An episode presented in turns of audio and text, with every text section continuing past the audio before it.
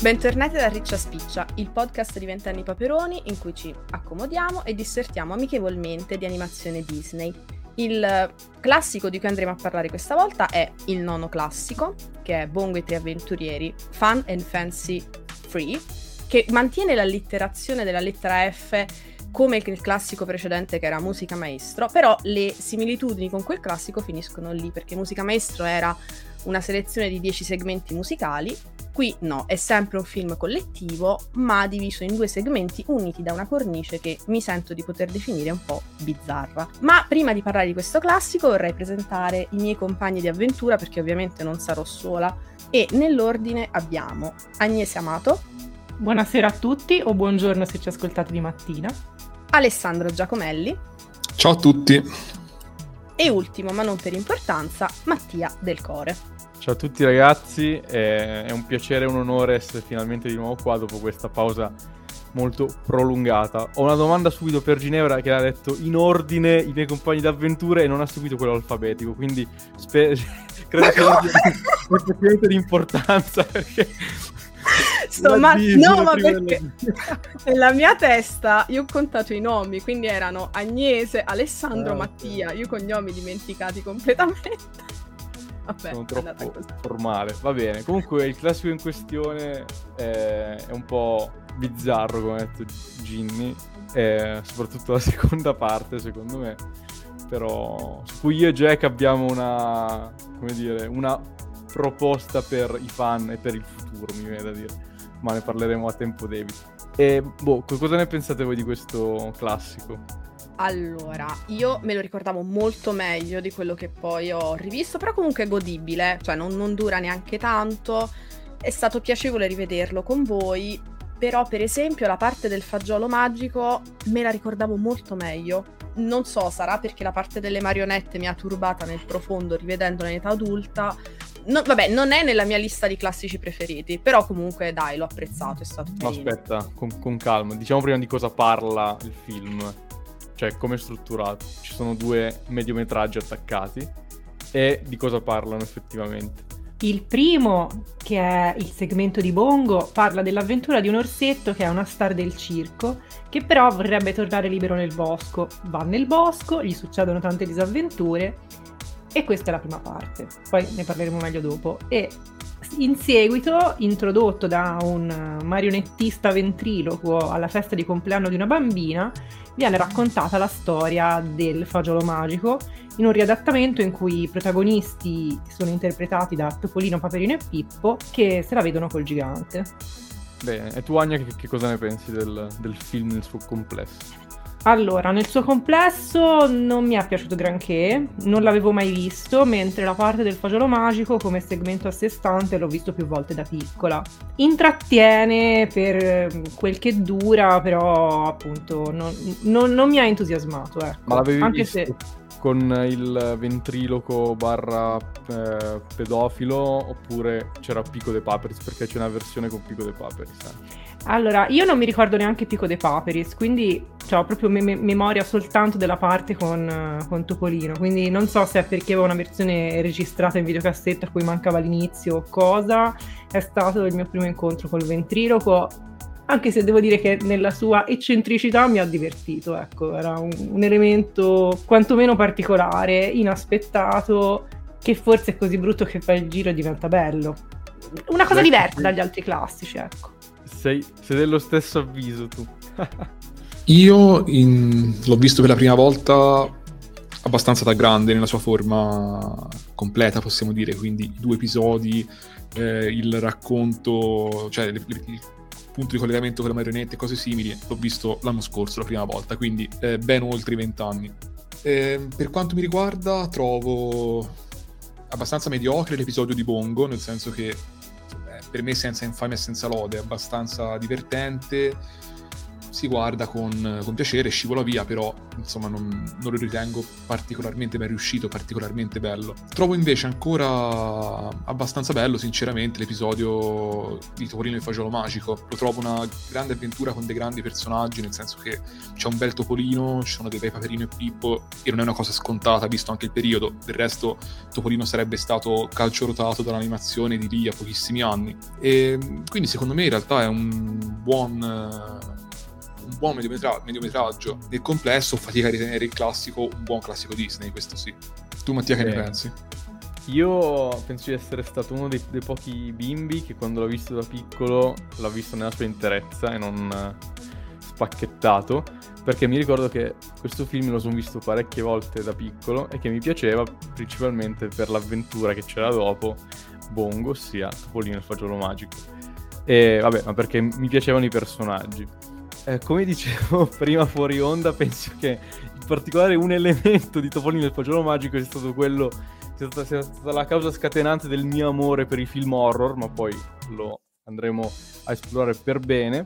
E mi ricordo che però da piccolo mi piaceva, cioè me lo guardavo, cioè, vi ripeto, me lo sono guardato molto spesso, ma molto più di altri classici che ho visto, addirittura non ho mai visto da piccolo, ma solo in età adulta, per esempio La Sirenetta, io da piccolo non ho mai visto. Bongo quindi me lo guardavo più volte, Bongo, ah, come ha detto Jack, è abbastanza, come dire, medio come, come corto, mentre invece Topolino il Fagiolo Magico io l'ho rivisto proprio adesso, ho appena finito di guardarlo, quindi insomma sono in una situazione proprio bella calda, francamente mi è piaciuto, mi ha divertito. Allora, secondo me ha delle animazioni incredibili innanzitutto il, il minimetraggio e poi eh, sia divertente la storia, ma fa anche ridere suo malgrado, perché diciamo che è invecchiato in maniera un po' grottesca. E quindi a me queste cose fanno parecchio ridere in generale a riguardarle adesso. È, è un po' cringe per questo fa ridere, però mi ha divertito proprio guardarlo, quindi sono soddisfatto. Non me lo ricordavo così carino. Quindi un, vado un po' in controtendenza rispetto a quello che avete detto voi. Ma di cosa parlano poi proprio nel dettaglio questi due mediometraggi? Vabbè, prima di tutto Bongo, come diceva prima Agna, è questo orsetto che desidera, brama la libertà, riesce a, li- a liberarsi dal treno del, su cui viaggiava perché è un artista circense, quindi viaggiava nel circo, riesce a scappare lui col suo monociclo, che è una scena reputa- per, io la reputo straziante, lui che col suo piccolo monociclo vaga per la foresta e poi, vabbè, insomma, affronta tutte le difficoltà che trovano gli animali cresciuti in cattività nel ritrovarsi liberi nella natura, si innamora, prende schiaffi da tutte le parti, eccetera, eccetera, eccetera. In realtà quello che volevo sottolineare è che è un, cortometra- è un mediometraggio tratto da um, una storia apparsa su Cosmopolitan nel 1930, nello specifico Little, Little Bear Bongo di Sinclair Lewis, che ha il primato di essere il primo americano a vincere il premio Nobel per la letteratura. Ironia della sorte è proprio il 1930, l'anno in cui è uscito Bongo. Le differenze principali col mediometraggio consistono nel fatto che innanzitutto Bongo non ha questo desiderio di libertà come nel mediometraggio, ma semplicemente per un motivo o per un altro si spaventa per dei rumori, per dei fulmini, eccetera, eccetera, si perde nella foresta. Quando va lì si innamora di un'orsacchiotta molto carina, solo che poi durante il letargo Bongo scopre che l'orsetta ha fatto i figli con l'orso gigantesco, quello che poi nel mediometraggio lo prende a ceffoni, ha fatto i cuccioli, quindi lui tutto mesto ritorna nella civiltà si fa assumere di nuovo in un altro circo, che lo prendono subito perché lo vedono che è un orsetto civilizzato, che a modo sa come comportarsi, però c'è comunque un lieto fine perché lì nel circo trova un'orsacchiotta come lui, civilizzata, pacifica, che non prende a schiaffi gli altri orsi e niente, quindi almeno alla sua rivalsa, però torna nella, nella civiltà. Infatti le, i lavori di Lewis sono famosi proprio per questa critica alla società americana e al capitalismo, quindi insomma è tutta una un collegamento su questa, su questa visione di Lewis della società del tempo. Però no, cioè Bongo è carino, l'unica cosa che non mi piace è quando a un certo punto c'è la scena in cui lui deve conquistare la sua orsacchiotta del cuore e c'è la canzone degli schiaffi che si chiamava... Mm, ma non mi ricordo più. Vabbè, comunque, diglielo con uno schiaffo, una cosa del genere. Per me diseducativa al massimo perché non si può insegnare a qualcuno affetto a base di schiaffi. Però eliminando quella parte l'ho trovato godibile da vedere. Non memorabile, però godibile. Non so voi cosa ne pensate. Eh, ma secondo me più che diseducativa la parte degli schiaffi vuole essere ironica, cioè che è un'usanza strana che lui non si aspetta perché l'orso Bongo vorrebbe andare a dare un bacio alla, all'amata e questa invece si avvicina per tirargli uno schiaffo perché usa così, lui si abbassa e lei colpisce l'orso gigante che lo interpreta come atto d'amore e da lì tutta la sua tragedia. Questo orso civilizzato che si aspetterebbe di comportarsi in un modo e si trova all'opposto, che non capisce che in realtà gli schiaffi da quelle parti sono un gesto d'affetto, secondo me vuole essere divertente più che una cosa da diseducativa. E... No, vabbè, ma certo, cioè, io spero che l'intento non fosse quello diseducativo, però no. secondo me, boh, cioè il messaggio dimostra affetto a paccaroni è opinabile. Mio pensiero, sì, magari sbaglio. non è il, moti- il, modo in cui crescerei le future generazioni. Picchia la persona per dirle, cioè dalle un cartone per dirle che le vuoi bene. Sì, no, sicuramente presta un po' il fianco al passare degli anni, possiamo dire, questo specifico aspetto di Bongo. Peraltro una cosa che dobbiamo dire, una piccola curiosità, abbiamo parlato della provenienza circense, dell'estrazione circense di Bongo, possiamo dire. Infatti, una delle idee inizialmente era di ambientare il film, cioè le avventure di Bongo, nel circo di Dumbo. L'idea poi naufragata perché la storia portava da un'altra parte, evidentemente. Infatti il circo è presente nei primissimi minuti del film e poi non si vede più sostanzialmente. Ciò che ne resta è il monociclo traballante del buon Bongo che si porta dietro ovunque e non so, è interessante perché in realtà vediamo come in quel periodo storico ci fosse un po' un'idea di eh, creare un parco di personaggi che in effetti possono apparire a più riprese in vari film. In questo stesso film c'è per esempio il grillo parlante che fa da mentore.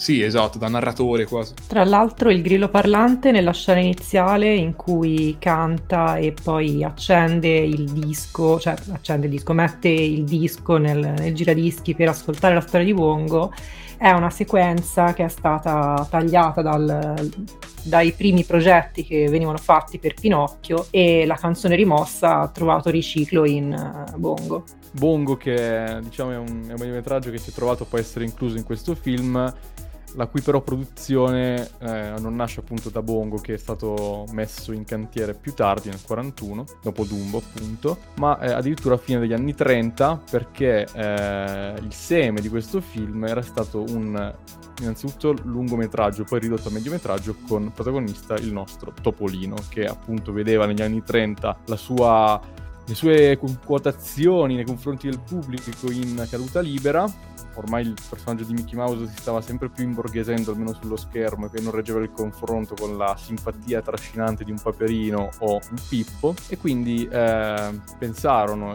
un po' come avevano fatto con, con Fantasia, di, di, creare un altro film con protagonista Mickey Mouse. E l'idea iniziale fu di due animatori che decisero di creare questo film con Topolino basandolo eh, sulla, sulla fiaba Jack e la pianta di fagioli con a fianco di, di, di, Topolino, ovviamente Pippo e Paperino che invece erano sulla cresta dell'onda. In realtà poi questa vicenda produttiva del film, che quindi è durata più di 5 anni, anzi quasi un, un, decennio, era iniziata in un periodo in cui comunque Topolino ancora se la cavava in animazione. Quando questo film è uscito nel 47, Topolino aveva perso ormai smalto, quindi eh, fu comunque un sollievo vederlo invece così in forma poi sul, sul grande schermo. Gli spettatori non erano più abituati a quel personaggio lì. Inizialmente però Walt scartò l'idea perché quando i due animatori eh, gliela proposero, lui si mise a ridere, chiamò tutti quanti a ascoltare perché era preso molto bene dall'idea, era, era un, un, un divertissement, possiamo dire, l'ho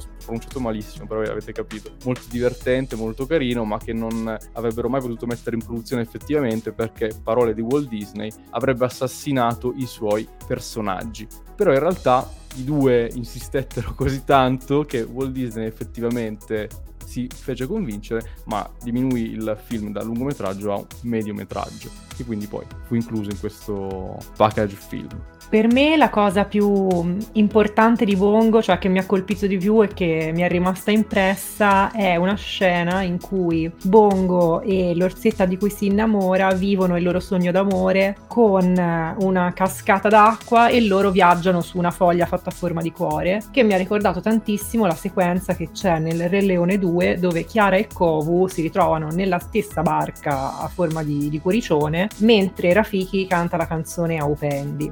Visto così, a me sembra chiaramente un omaggio che il Re Leone 2 successivamente farà questo film, totalmente dimenticato perché probabilmente poche persone hanno visto Bongo e non ce l'hanno rivisto, come me adesso che l'ho fatto a posteriori. E comunque questo è tutto quello che io ho da dire su Bongo, se poi Alessandro vuole subentrare perché so che gli è piaciuto molto o Ginevra, e prego ragazzi, fatevi avanti, non siate timidi. Ma in realtà non ho moltissimo da dire, sarò totalmente onesto, proprio, proprio, perché l'idea da cui nasce Bongo e tutta la storia sono semplicissime in realtà. Sono interessanti i personaggi che da piccolo vedevo in qualche storia vecchissima di Topolino, di quelle che proponevano appunto qualche nuova avventura di Bongo, queste cose qui, però insomma davvero secondo me non c'è molto altro da dire, alla fine è un orsetto simpatico che scappa dal circo e va un po' in giro e scopre che il vero circo è là fuori nel mondo. Posso dire che chiosa incredibile, Ale, cioè sono C'è della ammirata. verità.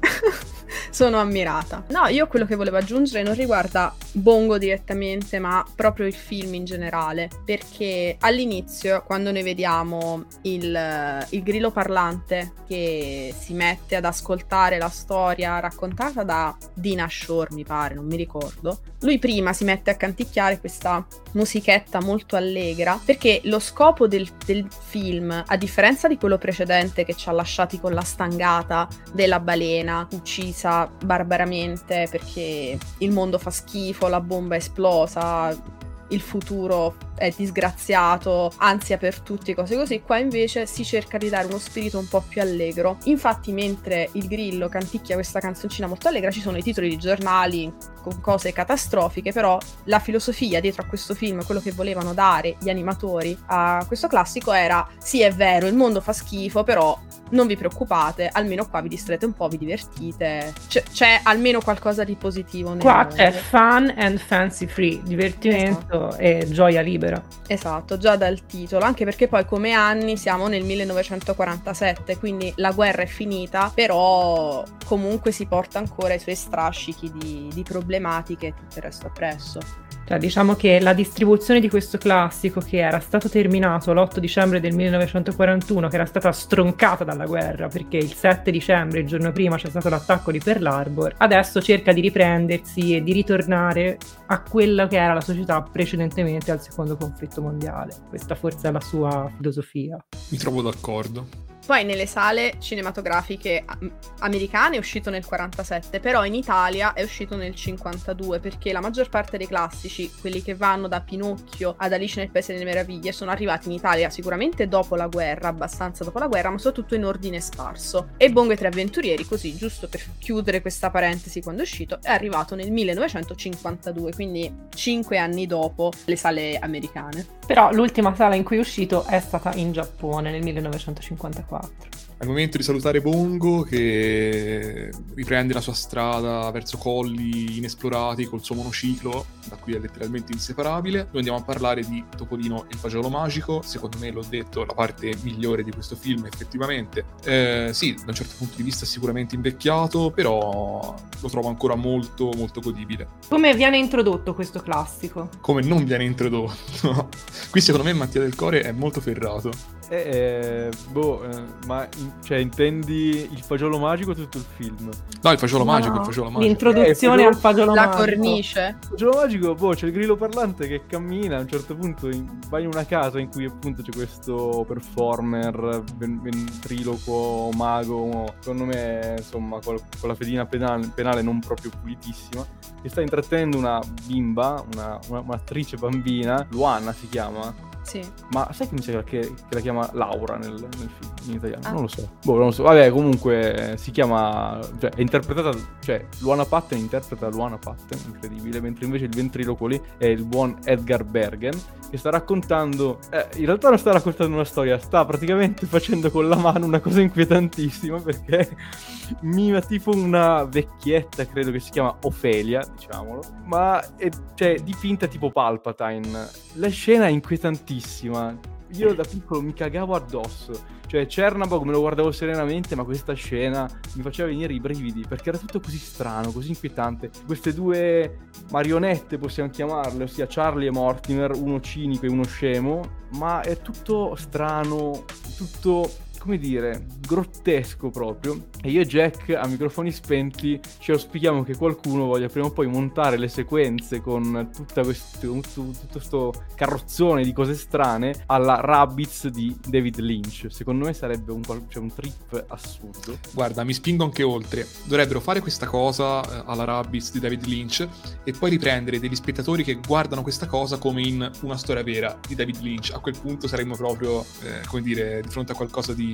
un pezzo di arte pura. È incredibile. Cioè, insomma, c'è questo ventriloquo qua che ha questa mano dipinta che veramente, guardatelo, fa una paura assurda. Cioè, mi ha spaventato ancora oggi. E fa questo show e poi racc- vorrebbe raccontare una storia, ma c'è questo Charlie che è un cagacazzo di veramente serie A che continua a interromperlo. E il fatto è che poi tutto il segmento, il mediometraggio che ripeto a me è piaciuto moltissimo, secondo me è molto divertente e è animato da Dio, soprattutto Paperino eh, che è animato da Ward Kimball e ragazzi fateci caso, veramente animato e fatto recitare proprio in maniera impeccabile. E tutto questo mediometraggio che sarebbe una bomba continua a essere intervallato interrotto sia da Charlie che spacca il cazzo al buon Edgar Bergen, ma anche lui che, che cioè, si improvvisa narratore della storia, ma lo fa in maniera un po' troppo presente, ecco. Cioè, dopo un po' ti spacchi anche il cazzo di sentire questo che, che, che continua a intervenire a raccontare, quando invece la storia era divertente da seguire senza le sue continue interruzioni. In sostanza, questa è la finestra in cui viene ambientato Topolino e il fagiolo magico. Ahimè, è invecchiato male. Sì, è un peccato perché sicuramente noi avremmo visto da piccoli delle versioni tagliuzzate così da levare quegli inserti narrativi, quei pezzi di cornice che sono finiti purtroppo dentro al quadro, quindi insomma, eh, ripulito di queste cose secondo me però è molto bello, ecco, come già dicevi anche tu. È la scena, per esempio, in cui cresce la pianta di fagiolo magico con le foglie che si allargano, la casa che viene sollevata, tutti i letti che, che vengono sbattuti fuori dalla casa e loro che cadono, i personaggi, è bellissimo. Cioè, una scena che da un punto di vista onirico, quando la guardi, sei proprio preso e catturato da questa maestosità, imponenza e Paperino che viene molestato dalla pianta di fagiolo. E, è proprio una cosa che mentre la guardi sei felice. Eh, posso dire che del- della sequenza, del mediometraggio, secondo me questa è una delle, delle due scene più suggestive. Cioè, questa è quella di quando hanno fame, diciamo. Vabbè, la scena pure di Pippo che canta una versione di Funiculi Funiculà, però voglio mangiare fino a crepar, è una delle cose che più amo in questo mondo nell'animazione. A parte non avrei mai pensato, nella- cioè, ragionandoci di trovarmi Funiculi Funiculà in un classico Disney. Tra l'altro canzone del 1880, così, scritta per l'inaugurazione della funicolare del Vesuvio. Questo Però- lo, lo sapevo, però. Ah, incredibile! Incredibile. Una, una cosa su 10 puntate che sapevo. Top. e te l'ho tolta così. È scritta da um, Giuseppe Turco e musicata da Luigi Denza. Però. Questo non lo sapevo. Eh, però Ah, io scopro ora che la canzone si chiama così per la funicolare. Eh sì, no, ma lo dice anche nel testo, cioè parla di questa funicolare che sale verso il Vesuvio, però poi è stata ripresa da Korsakov che l'ha chiamata in un generico canzone napoletana. Ma comunque tutto ciò per dire che per me quella scena è la cosa più bella del mondo, Pippo che canta Voglio mangiare fino a crepare, cioè è, è una meraviglia. Come anche è drammatica la scena del taglio del pane, questa Mamma fetta mia. sottilissima e trasparente che si adagio su questo fagiolo, fagiolo. sì, Mamma sì. mia, cioè proprio è drammatico, è drammatico. Eh, tra l'altro scena ripresa nel canto di Natale dove c'è Topolino che affetta il pisellino perché non hanno niente da mangiare e se la giocano come, come scena straziante e non sola cosa ripresa nel canto di Natale perché il fantasma del Natale presente è il gigante. E il Natale passato il grillo. Beh, però il grillo era già ripreso da Pinocchio mentre il Sì, gigante no, no. è proprio presente qui. No, beh, la cosa interessante è effettivamente questa, cioè è un film che riprende personaggi, non solo il grillo, ma anche, credo io, almeno i corvi di Dumbo, perché eh, il fagiolo magico si apre con questa valle bellissima, eh, sembra l'inizio di una Silly Symphony quasi, penso sia anche un po' quella forse l'idea di base, visto comunque il momento in cui è iniziata la produzione. Inizia come una Silly Symphony, con questa valle bellissima, questa principessa arpa in cima alla torre, questi corvi che volano can- a cantare su questo spaventapasseri, e questi corvi a me ricordano tantissimo quelli di Dumbo. Non so se... Sì, sì, è vero. Mm, cioè, mi sembra che siano un po' loro, poi non so se questi siano la versione embrionale di quelli di Dumbo o il contrario, viste le vicende produttive, però cioè, ci somigliano moltissimo. E poi al tempo stesso, oltre a riprendere personaggi dalle cose già uscite, dai classici già usciti, ne propone di nuovi, nel senso che questo Willy oggi è molto famoso, mi sento di dire, è anche nella casa di Topolino, se non ricordo male. Questo è Topolino. Esatto, e c'è anche Willy, cioè il buon Willy che gli invade casa. Ma di che parla Topolino e il fagiolo magico? Perché mi sa che non abbiamo detto la trama. Pollo arrosto con le patatine. Vabbè, diciamo, la trama, appunto, la storia di base è, è abbastanza nota. C'è questa valle bellissima su cui regna questa arpa, questa principessa arpa, possiamo dire che vigila sulla prosperità di questa terra. Nel momento in cui viene, possiamo dire, sequestrata, sottratta, inizia un periodo di carestia, miseria, morte e distruzione. I nostri protagonisti sotterrano questo fagiolo che, come nella storia di Jack originale, Jack il fagiolo magico, possiamo dire, cresce, dà frutto, ma il frutto è questa pianta gigantesca che li porta fin sopra il cielo dove abita un gigante in questo castello. Questo, insomma, in estrema sintesi. Possiamo dire che la cosa migliore del film, del mediometraggio, è quando il buon Paperino si nasconde con il culetto in mezzo alle mozzarelle. Eh sì, È vero, è bellissimo. Il culetto mozzarella è stupendo. E poi sta là che si mantiene. Bellissimo, bellissimo. Quella, quell'animazione è eccezionale. Paperino, ma sì, perché c'è Pa- Paperino sembra quasi fatto di gomma, nel senso è proprio un, un personaggio ideale da muovere, da, da far recitare anche quando perde la testa, eh, che prende l'ascia e sta per uccidere quella povera vacca, per eh, macellarla, quando sbotta contro Topolino dicendogli sei un coglione che hai venduto una mucca e hai preso tre fagioli magici, sei un coglione, proprio glielo dice in faccia. Bellissimo. È proprio un'anatra pazza qua. È un aspetto che mi, mi piace vedere animato. L'impulsività, il, il fuoco dentro che ha questo personaggio incredibile. Ed è anche molto bella, sapete, quell'animazione quando c'è la, mm, la pianta di fagioli che cresce e piano piano i personaggi che tipo cadono ma vengono tirati su costantemente da qualcosa. Tipo Pippo quando cade sul, sul, um, sul suo letto che si scompone, quindi lui comunque rimane sempre su attaccato. Eh, lì i, i pesi, proprio il personaggio, sono gestiti in maniera incredibile, cioè dondola in maniera proprio supernaturale. Questo era il mio grande apporto a questo podcast. Basta, ho finito di No, no, no, però è vero. Cioè, hai tirato su un, un buon punto. A me piace anche molto quando scappano giù dalla, eh, dalla pianta, la- tutto quel dinamismo, come provano a tagliare velocemente il ramo per far cadere il gigante. Quindi in realtà sì. Cioè, ricordo anch'io con affetto la scena Di quando della- salgono.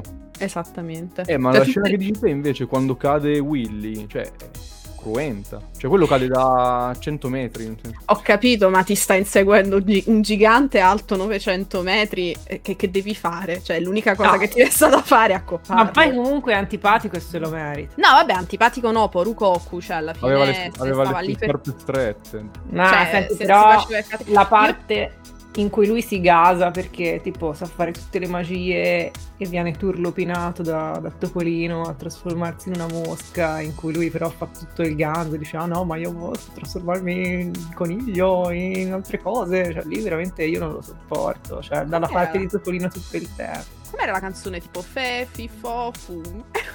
A me faceva tenerezza. Sì, sì, sì. No, ma più che altro perché Eh, io un mi ricordo... cioè, Alla fine è un po' uno È un scemotto. po' tardo, sì, un pochino.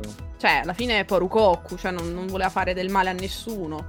Però mi rendo conto che alla fine dei cosini piccolini che scappano da una montagna con due gambe, cioè l'attacco dei giganti insegna che mors tua vita mea, quindi ci sta come cosa. No, quello che volevo dire è che io in realtà sono tifavo un po' per il gigante perché io mi ricordavo la fiaba da cui è tratto la pianta, Jack e la pianta di fagioli, perché lì in realtà alla fine il gigante non fa del male a nessuno e Jack che è Giacomino in alcune versioni italiane, che è abbastanza scassapalle, nel senso che lui si sì, fa tutto il fatto, vende la mucca per questi fagioli, la madre lo cazzea e bla bla bla bla, l'inizio è praticamente identico, però lui va tre volte a casa del gigante che è sposato con una gigantessa e una volta gli ruba le monete d'oro, la volta successiva la gallina dalle uova d'oro e la terza volta l'arpa che però è un'arpa parlante, quindi gli chiede aiuto. Lui esce come un pazzo, prova a inseguire Jack Giacomino per riprendersi la sua, arca, la sua arpa, però niente, poi crepa anche lui. Quindi in realtà in questa versione il gigante è una vittima innocente di quel furfante di Giacomino. Possiamo dire quasi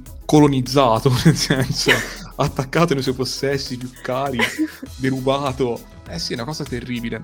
Invece la cosa che no, una cosa bruttissima, mi dispiace un sacco.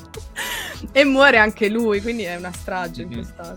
No, invece la cosa che trovo interessante del finale del classico è che è un po' un non finito, nel senso che finisce, mm, come tutte le leggende, un po' con eh, così a metà, con questo gigante che cade, una dissolvenza, e poi i bambini che chiedono, ma quindi poi è morto? Sì, sì, poi è morto, la serenità è tornata lì a Valfelice, e poi c'è il twist finale che però a me ha un, sem- un po', sempre disturbato perché la cornice forse eh, appunto si compenetra fin troppo con eh, il racconto, nel senso che se tu non ti guardi la parte eh, live action, possiamo dire, non capisci come va a finire poi la storia animata sostanzialmente. Questo per me è un, un po' un peccato, appunto perché ripulendo dalle parti live action il corto, il corto è senza finale sostanzialmente. Sì, il gigante crolla, capisci che muore, ma non sai che succede. Viene poi narrato il vero finale off screen, cioè viene raccontato semplicemente dal burattinaio, insomma, da quel criminale psicopatico del burattinaio. Un saluto. Per me il gigante che compare nella fine, scoperchiando il tetto della casa, uscendo dalla, dalla finzione narrativa della fiaba e entrando nella parte, diciamo, reale del vissuto in live action è bellissima. Cioè, è un finale veramente sorprendente, inaspettato e secondo me riesce a risollevare la parte delle marionette, cioè dà senso alle marionette che ti dici, vabbè ma ok perché ci sono questi che raccontano la storia e poi alla fine è tutto collegato, è tutto un unico mondo. Ha un bel colpo di scena effettivamente. Allora io qua sono in disaccordo per un motivo, perché se per Mattia la cosa che più l'ha terrorizzato era la mano che parlava del ventriloquo. Ofelia, me... si chiama Ofelia. quell'abominio. quell'abominio di Ofelia era la cosa che più spaventava Mattia per me era l'idea di un gigante che improvvisamente apre il tetto di casa mia e cucù e mi trova. Io da piccola ero terrorizzata dall'arrivo dei giganti. Infatti, Hercules, quando il escono i titani, mi cacavo sotto. Eh, da piccola mi ricordo che vedevo un film, una miniserie su Ulisse e quando arrivava la parte di Polifemo mi cacavo sotto e, e, io avevo il terrore dei giganti, cioè nella mia testa i giganti esistevano e potevano venire a Napoli per mangiarmi, quindi quella parte del gigante Willy veramente mi faceva paurissima, metteva un'ansia addosso allucinante. Ho concluso con i miei problemi infantili. Quindi tu hai vissuto con serenità l'arrivo in Italia del noto manga e anime L'attacco dei giganti, di cui sei anche una discreta fan, ricordo. E in realtà sì, perché a un certo punto ho iniziato a sviluppare una strana attrazione verso le cose che mi terrorizzavano. Okay. Infatti, It è il mio libro preferito, con tutto che quando ero bambina ero non terrorizzata di più dai clown. Infatti, vabbè, eh, quando si andava da McDonald's e c'era Ronald McDonald, me ne scappavo. Quindi in realtà l'attacco dei giganti a me forse è piaciuto tanto proprio perché esorcizzavo una cosa che era una mia grandissima paura dell'infanzia, cioè i giganti che arrivano a Napoli e mi mangiano. Avevamo detto all'inizio che mm, Bongo e Tre Avventurieri nasce inizialmente per ridare lustro all'immagine di Topolino, che nel frattempo appunto era un po' tramontata.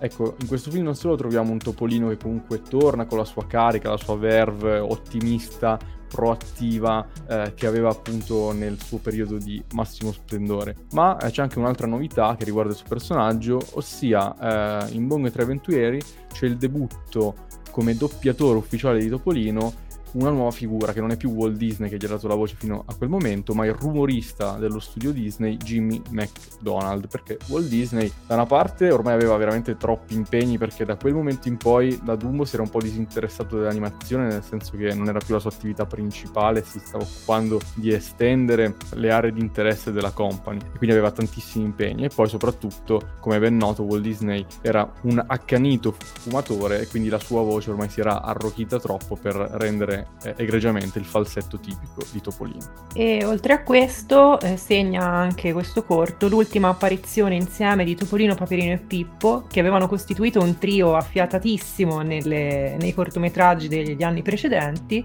ma che non si rincontreranno più insieme sullo schermo fino alla fine degli anni 90 con la serie Mickey Mouse Works che riprende lo stile dei cortometraggi classici Disney e fa ritrovare Topolino, Paperino e Pippo alle prese con vari mestieri e la loro ditta si chiama ditta Ajax. Dopodiché ci sarà poi Topolino e Tre Moschettieri nel 2004. Poi comunque noi in Italia siamo più abituati a vedere Paperino che abita a Paperopoli e Topolino e Pippo che abitano a Topolinia e si incontrano soltanto nelle storie speciali di grande respiro in cui ci sono tutti i personaggi, ma solitamente li vediamo vivere in due città diverse, avventure separate. Il, ven- il ventriloquo, quando dà la voce agli altri personaggi, muove la bocca.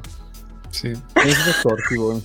Ma che ventricolo vuoi? Cioè, non solo che è un pedofilo, perché dai, uno che si tiene in casa una bambina che non conosce e la torna con Ofelia. Ma no, Charlie, ma no, ma no, ma no, ma aspetta, ma quello, quello è perché hai la festa di compleanno della bambina e lui è l'animatore. No, Non lui c'è la invita. No, c'è il biglietto in cui la invita, tipo dice Ma ti invito. è? No, ma non è il compleanno della bambina e, Sì, e però lui lui è è l'animatore. Tristezza. Ma non c'è È una vero, ma- festa, è la bambina con un pedofilo e tre pupazzi. No, Perché? due pupazzi e una mano. È una bambina antipatica e non ha amici. Beh, per lui è una festa, forse, però. Vuole Eh, passare questo- con il ventriloquo del, Eh. del tempo, non, non lo so, con, con dei, dei, dei burattini, cioè è tutto strano. E Ma poi, sai che lui ci ha vinto, soprattutto- ha vinto anche un Oscar, questo stronzo? Ma? Ma spero non per Un questo Oscar, film. no, un Oscar onorario per premiare la sua carriera incredibile. Ma Edgar Bergen. Eh sì.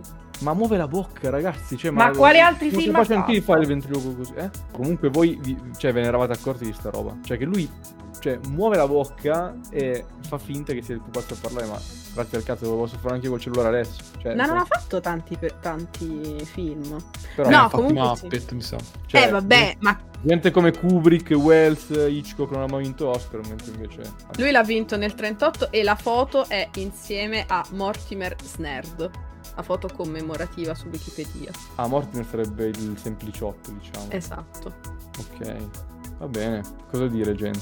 Proprio niente. Poi tra l'altro inizialmente nelle idee iniziali magari doveva anche essere un po' più lungo questo Topolino e il fagiolo magico, sono state tagliate un po' di scene. Per esempio inizialmente Topolino avrebbe dovuto comprare i fagioli magici scambiando la mucca dalla regina Minnie, ma soprattutto in un'altra versione i fagioli magici ehm, glieli dovuti dare il gatto e la volpe imbrosandolo nel peggiore dei modi. Quindi eh, in realtà ecco, forse la versione del gatto e la volpe mi sarebbe piaciuta- Imbrosandolo... Non ho capito Ah, detto. eh, imbrogliare Ah, nella- perché gli avrebbero dovuto dare questi fagioli spacciandoglieli per fagioli magici in cambio della mucca, fregandolo nel- come, come è giusto che sia. Quindi in realtà la versione con il gatto e la volpe che fregano Topolino mi sarebbe un sacco piaciuto vederla, però vabbè, alla fine tutto sommato è andata bene così. E dopo questo film, cosa fanno gli studi Disney?